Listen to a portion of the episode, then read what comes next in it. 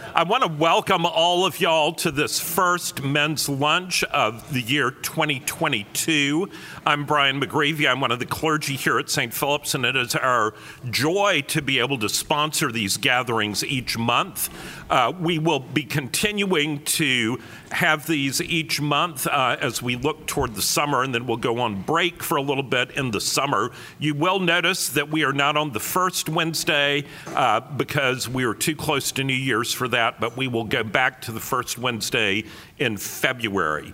And we will continue to have a variety of speakers who are united by their deep faith in Jesus Christ and their uh, desire to share testimony to his work. For those of you that were not here last time to hear Chris Singleton, I would strongly encourage you to go back and listen uh, to his testimony, and then the one before that from Jimmy Haygood. Um, both really powerful times of hearing the way that God has intervened and worked in someone's life. And so today we are privileged to get to hear from my friend Mark Finlay. Mark and his wife Karen have recently come to Charleston. They are both natives of Belfast, Northern Ireland, and uh, they are to me almost like mythical creatures because, as he says, they come from the land of Narnia um, and they are uh, from exactly the neighborhood where C.S. Lewis grew up and was born, went to the church where Lewis's uh, grandfather was the rector and all of that. So, uh, if you like Lewis trivia, he is a great person to talk with. But that is not why we wanted to have him come today. Mark has a very interesting background. He was a very successful businessman um, doing a lot of real estate development. He was a commissioner of the Port of Belfast, which is one of the great ports of the world. Uh, he was involved with politics, with the working with the UK Parliament and other groups. And his life took a turn when he was part of the uh, delegation from Northern Ireland coming to the National Prayer Breakfast in Washington, D.C. And I don't know how many of you have been privileged to attend the National Prayer Breakfast. I've been privileged to go a couple of times. It is quite a remarkable gathering, and there is uh, a tremendous network of Christian leaders with a heart for the gospel, not just in this country, but uh, reaching out to other countries around the world. And Mark was part of the delegation from Northern Ireland coming to that event. Through that, he met many of the leaders of the National Prayer Breakfast. And because of Mark's work, uh, in the Northern Ireland peace process and some other things, he and his wife Karen were strongly encouraged to pray about whether the Lord might be leading them to come to Washington and to begin to do a work of ministry in that place, of walking alongside leaders in not only the government of the United States, but governments around the world in prayer and discipling ministry. Uh, they run an organization called Leaders and Followers, uh, so involved in many, many different areas of ministry. And we are delighted that they have come to Charleston and have become part of our St. Philip's family here. And I'm excited to hear what Mark is going to share with us today. So please welcome Mark Finlay.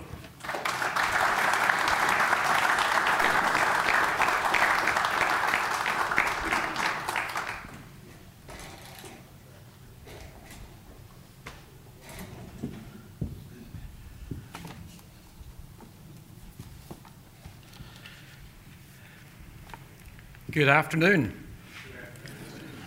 Uh-huh. Thank you, Brian. well, uh, you know, all the glory and honor goes to God for. Yeah, I hate it when people read bios. Uh, but thank you, thank you, Brian. Um, that once great uh, quarterback Russell Wilson uh, had a life verse, which is uh, John three thirty, that he must become greater and I must become less. So that is my prayer for all of us, and it's my prayer for myself uh, today. Not to us, but to your name be the glory, Lord. So, um, my best friend, having moved to the United States, is a man called Mark McIntyre. and Mark was speechwriter to President George Herbert Walker Bush. And so when you're asked to speak, and I occasionally am, you know, you turn to the expert uh, to ask for guidance, to ask for advice. And Mark said, remember, the average person delivers speech at a rate of 125 uh, words per minute. So, you know, if you're slated to speak for 30 minutes, that's 3,750 words. And he said, but remember, the Gettysburg Address was 272 words. Tell me again why your talk needs to be longer than that. Mark's other great sage advice when you're speaking is never start at the beginning. So, where to start? I could talk about and tell you about why we moved to Charleston following our daughter, who's graduated twice from the College of Charleston and now teaches fourth grade in the Mitchell School here. I could tell you about how, when Karen and I moved here, we followed advice from one of our mentors who said, just go and see what Jesus is doing. And that led us to come to St. Philip's. And we were hooked at the door by Bruce Freshley, who's one of the most persuasive ushers I have ever come across over these years. And then afterwards by the redoubtable Brian McGreevy. So we have been thrilled and blessed to come here. And clearly, Jesus is doing something in this city and in this place amongst you men and your families. So we're thrilled to be here. Thank you for having us. I could tell you more about what Brian has spoken about in terms of C.S. Lewis heritage and how our daughter used to sleep over in what was C.S. Lewis's home and played in the room where the wardrobe was. If any of you are from Wheaton College, any Wheaton College graduates here? Okay. I always tell Wheaton College graduates we want the wardrobe back. Anyway, I am named Mark after St. Mark's Church, where his grandfather was the rector, and where Aslan was the door handle to the rectory. I could tell you more about that.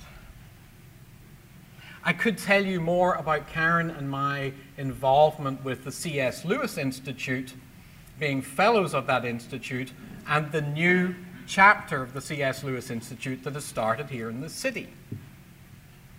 Are any of you graduates of the Citadel?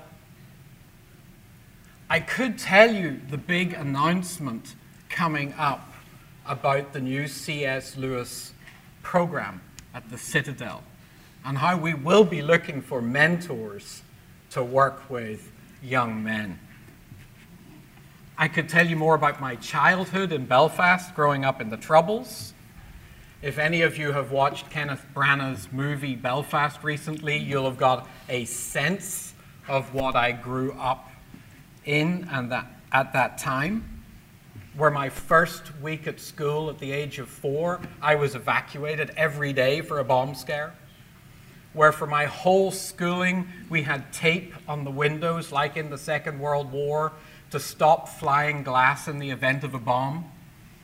I could tell you about as a seven year old child being ushered to the back gate because terrorists had impaled a man on the railings at the front of our school and tarred and feathered him, deeming him to be a police informant.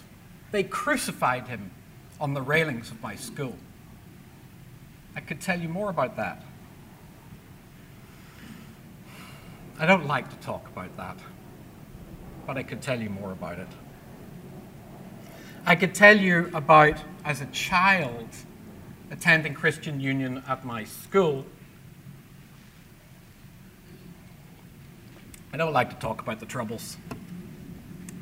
Um, I could tell you about learning what it was to have a personal relationship with Jesus and having a mentor in my life, a man just like any of you, other than my father. My father's a great man and much involved in his church, but it oftentimes is another man who is the mentor and the influential person in the life of a young child growing up.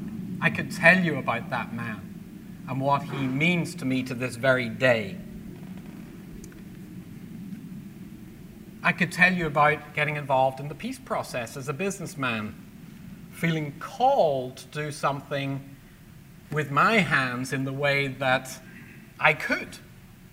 I was building buildings and regenerating cities and raising up age old foundations and restoring streets with dwellings in communities where there was division. I could tell you about being asked to chair a committee post our Good Friday peace agreement. And that group was made up by former combatants of different colors and types. That is diplomatic language for former terrorists to some people, community leaders to others. As Brian's indicated, I could tell you a little bit more about how that ultimately, God used my involvement in that area to connect me to political leaders, and how ultimately that brought me to the United States. How I came home to Karen and Grace in Belfast from a trip to Washington to the prayer breakfast and said, Three people individually said to us, I've got a crazy idea. You should come to the United States, learn what it is to be a disciple learn what it is to be an ambassador of reconciliation and get more involved in this work. And of course, Karen's response was, Yeah, sure. But how we watched how God did all the things necessary to make it possible. And how we have seen miracle after miracle uh, to make it possible for us to be here. I could tell you that my mentor, in encouraging me to come to the US, said, Come with no agenda.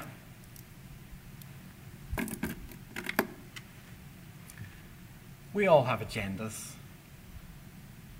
Come with no agenda. Set aside your personal agenda. So I did not come to Washington, D.C. expecting to be involved with members of Congress, to have the privilege of walking with them and serving them as their friend in a ministry of availability. I could tell you how it happened, being involved with in a police incident with a homeless man. Another story for another day. I could tell you about checking in through security at the Capitol at 5:30 in the morning on January 6th last year because I said to the members of Congress, "Would you mind if I just came in to pray?" I could tell you about being evacuated a number of times during that day and being holed up with members of Congress when they were ushered out of the chamber. But I'm not going to tell you that. I could tell you how my work with leaders has led me to other capitals and other places in other countries, and how I have been privileged to meet with rulers and leaders in other places. The United Arab Emirates and Jordan. We were talking about Andrew, we were talking about Jesus' baptism. I have stood at that place with the leaders of Jordan. I can tell you about the United Arab Emirates. I can tell you about the Balkans. I can tell you about Europe. But I'm not going to tell you that story. Where am I going to start? I was a um, typical college graduate preparing to go into the business world. I was excited to launch out in a career. And I was like a coiled spring, ready to go out and do my thing. Overwound up.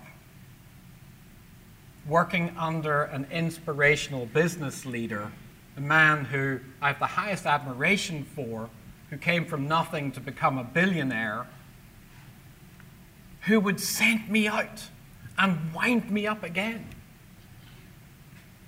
He was a Yorkshireman. He used to say, Mac, go and sort it out. Do you get the tone? I sorted it out. I was a piece of work. I think that's the term we would use. And then the Lord started to chase me. Because whilst I had been a 15 year old who'd come to know what it was to have a personal relationship with Jesus, through into my mid 20s, I wasn't pursuing the Lord. I mean, sure, I was going to church, but was I putting God first? Was I loving the Lord with all my heart, with all my mind, with all my soul? No. I was not. And he started to pursue me. C.S. Lewis talks about the hound of heaven, others have written on the hound of heaven.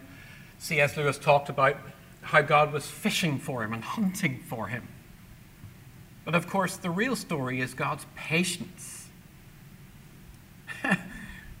he was patient with me, He was kind in His pursuit of me, giving me second chance, third chance, fourth chances, more chances than I ever deserved.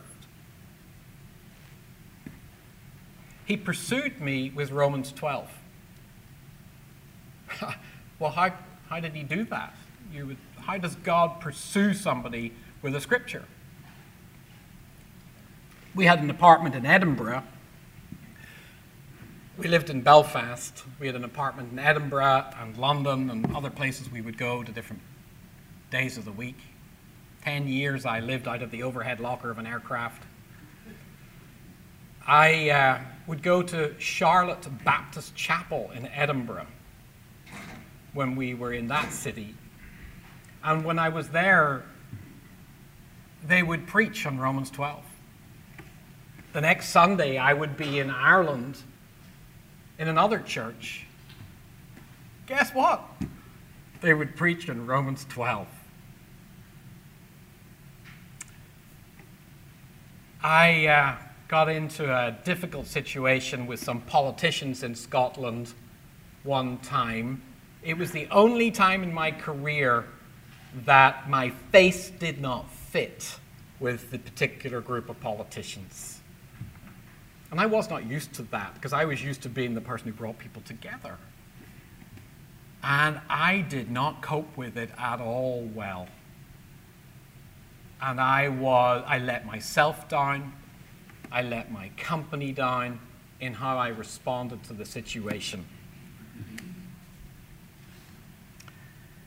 I got back on the plane from, Bel- from Edinburgh to Belfast after having been admonished by my chairman for my lack of professionalism in handling a difficult situation.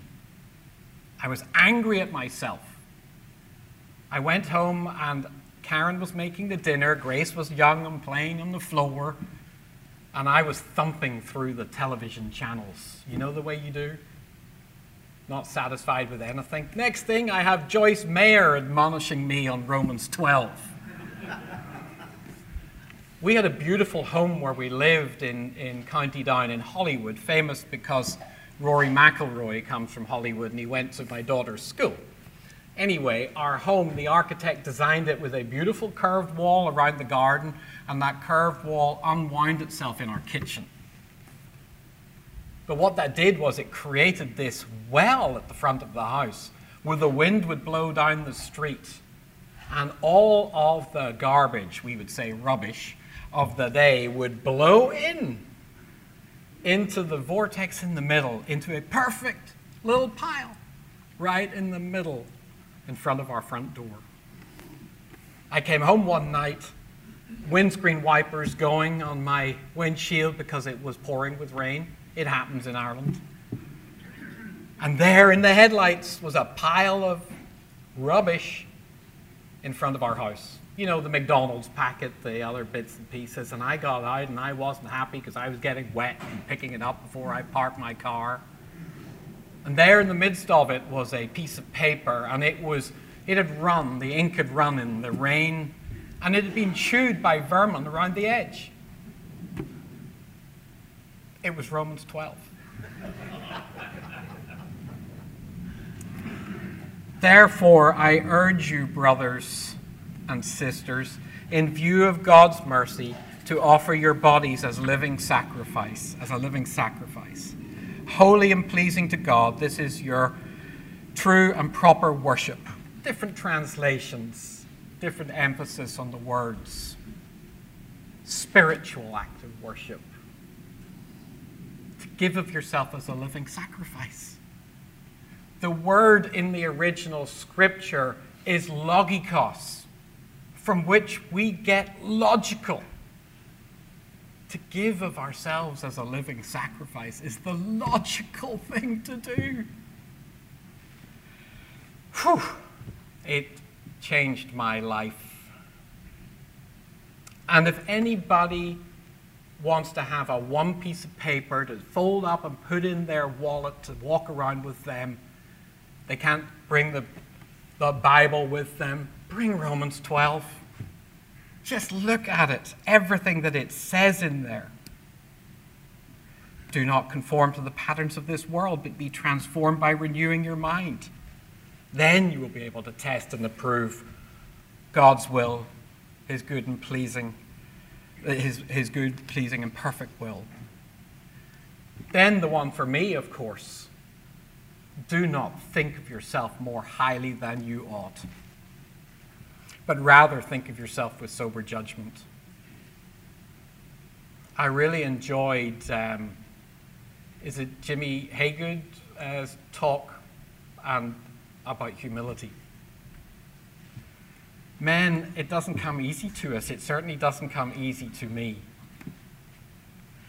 There's another line in there which says, Love must be sincere, hate what is evil, cling to what is good, be devoted to one another in love.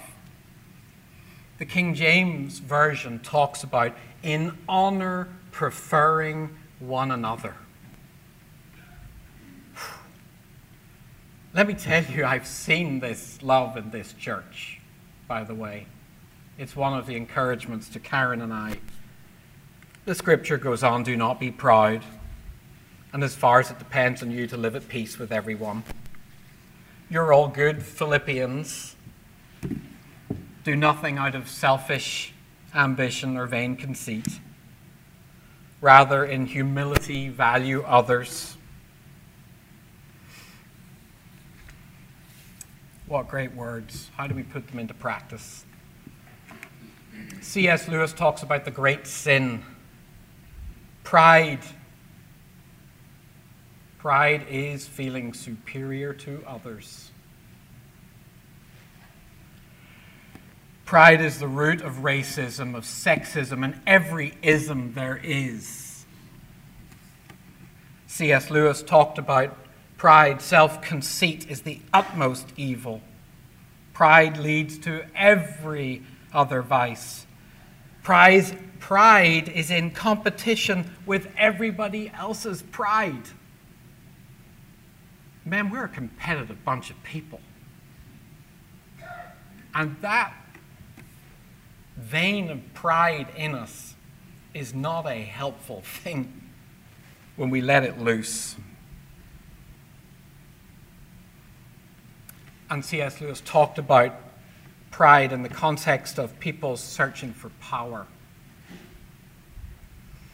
Pride and power, eh? I walk with the powerful. They're my friends. I pray for them. I seek to encourage them. It's a privilege. It's not a job, it's a privilege. I also love the piece of it where he referred, C.S. Lewis referred to the phantom God. How we imagine how God approves us and thinks us far better than ordinary people. Whew, I have some work to do on this issue. I was looking back in some of my notes in my notebooks. I have, I have 30 years of notebooks in a box. Go back and look over your old notes. It's wonderful to be reminded about what God is doing in your life and how He is leading and how He has turned up time and again. But it's also good to track with your own transformation. Be transformed by renewing your mind. And how easily we slip back into old habits. I know it's coming towards the end. I want to just touch on one other thing in terms of the aspect of the work that I get involved with. Having come from Ireland and being involved in peace and reconciliation, the world talks about peace and reconciliation like peaches and cream. They put them together when you hear it on the news peace and reconciliation. Well, of course, God's model is completely different. God's model is reconciliation that leads to peace, the other way around. Like everything, it's the other way around with God. I had a, um, I have a wonderful mentor and friend, Jim Hiskey, who uh, was the founder of the C.S. Lewis Institute, along with Jim Houston. And Jim's also the founder of the PGA Golf Tour Fellowship. He was a professional golfer on the tour. He has encouraged me greatly. And one time I was in Holywood on a Sunday evening, and Jim was in Annapolis in Maryland. And he called me on the Sunday evening. And I thought he might be calling because Rory had won in the golf that day or something. We often would talk about golf as well as, as, well as talking about Jesus. Don't misunderstand. Jesus, uh, Jim said to me, Quick! Go get your Bible. Quick! I ran up the stairs to my bedroom. And he said, Quick! Open it up. Second Corinthians 5. Don't you see? You're in it. What? And he started to read. And he read me into it. Now, of course, that passage from verse 11 starts with, If you are out of your mind, as some say, it is for God. But later on, Jim read and said, Though Mark Finlay once regarded Christ in this way, he does so no longer. Therefore, if Mark Finlay is in Christ, the new creation has come. The old is gone, the new is here. This is from God who reconciled Mark Finlay to himself through Christ and gave Mark Finlay the ministry of reconciliation. That God was reconciling the world to himself in Christ, not counting people's sin against them. And he has committed to Mark Finlay the message of reconciliation. Mark Finlay is therefore Christ's ambassador, as though God were making his appeal through him. We therefore implore you, on Christ's behalf, be reconciled to God. I once met with a fundamentalist religious leader who said to me, We are not called to reconcile man to man. I once had an encounter with a homeless man on Capitol Hill in the middle of a police incident who said, we are not called to reconcile man to man. And I said, You know, you're right. 2 Corinthians 5. We are called to be reconciled with God. And therefore, we are given a ministry of reconciliation. And it is our job, men. You can have your name, read your name in to this passage. Do what Jim did for me. Read somebody else's name in to this passage. We are all called as ambassadors of reconciliation on Christ's behalf, imploring people to be reconciled with God. And we know this as ambassadors. When I go into a room in Washington, doesn't matter whether it's the White House, the House of Representatives, the Senate, or any capital or palace in any other part of the world, we, in humility, as Jimmy so beautifully just talked about it, carry the highest rank in the room. We carry the highest rank in the room. And it is our job to act as ambassadors. And what's the difference in closing between an ambassador and a politician? Well, in politics, they have a whip, which is to try and whip the rebels into line with party position on topics. Yet, the whips fail miserably, as all of the politicians like to profess their own views and say what they say. So often we see it, doesn't matter which channel on the television we watch. An ambassador only speaks the words that are given to him or her by the one who sent them. Jesus himself said, I did not speak on my own, but the Father who sent me commanded me to say all that I have spoken. He went on, The words I say to you, I do not speak on my own authority. Yet, of course, we remember Jesus said, all authority in heaven and earth is given to me, therefore go and make disciples. So he still was yielding to his Father's authority in saying this. And then I think one of my favorite passages of Scripture, some people call it the high priestly prayer, where Jesus is talking with his Father, our Father about us. And again, he said, I gave them the words you gave me, and they accepted them. Sanctify them by your truth. Your word is truth. Sometime, another time, Brian, I'd love to share about how God has called Karen and I to have a home here in Charleston that we're calling an Acts 28 home, where we may be able to bring leaders and others who God has given us. Four times in John 17, Jesus said, The ones you gave me. Men, work with the ones He has given you your family, your co workers, the people that you walk with, and be blessed by that. At the end of Acts 28, it said that the Gentiles will come and they will listen. Well, we've heard recently from the pulpit, you know, this message is for everyone Jew, Gentile, Muslim, Hindu, everyone. They will come and they will listen. And Paul stayed in his own home for two years. And what did he do? He proclaimed the kingdom of God and he taught about the Lord Jesus Christ with all boldness and without hindrance. And where did he do it? Around the dining table.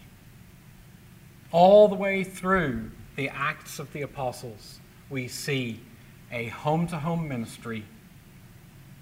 And we see people breaking bread and giving thanks together. It is my honor and privilege to be able to do that in Washington and other capitals with the people that God has given us. And I pray that God will enable us. He will enable us because He's come through for us time and time again to have a home in Charleston where we might do this. Hopefully, some of you will come and we will break bread together in the name of the Father and the Son and the Holy thank you for listening. I thank you for being such a welcoming family, such a welcoming congregation. It has been a privilege for Karen and I to become part of it, and we hope we will be here for a while longer. Thank you.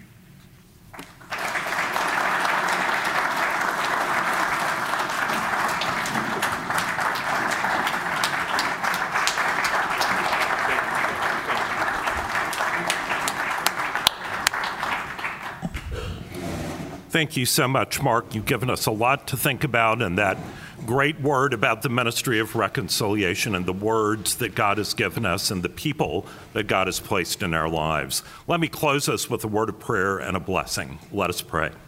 Father, we thank you so much for your word and for the way that it speaks so powerfully to us and all of the circumstances of our lives. We thank you for that powerful chapter of Romans 12 and that great call to no longer be conformed to this world, but to be transformed by the renewing of our minds so that we may prove what the will of God is, what is true and acceptable and perfect.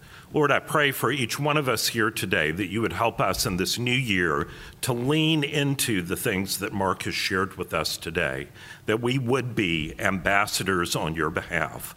Lord, I pray for each man here today that in the quietness of their heart in those places of need that are known to you alone, Lord, that you would meet them there and that you would work your healing and your grace in their lives. Lord, we pray that you would use us as ambassadors for your kingdom. And now receive this blessing. May the peace of the Lord, which passes all understanding, keep your hearts and your minds in the knowledge and love of God and of his Son, our Savior, Jesus Christ the Lord, and the blessing of God Almighty, the Father, the Son, and the Holy Spirit be upon you and remain with you always. Amen. Thank you all so much for coming. We look forward to seeing you next time.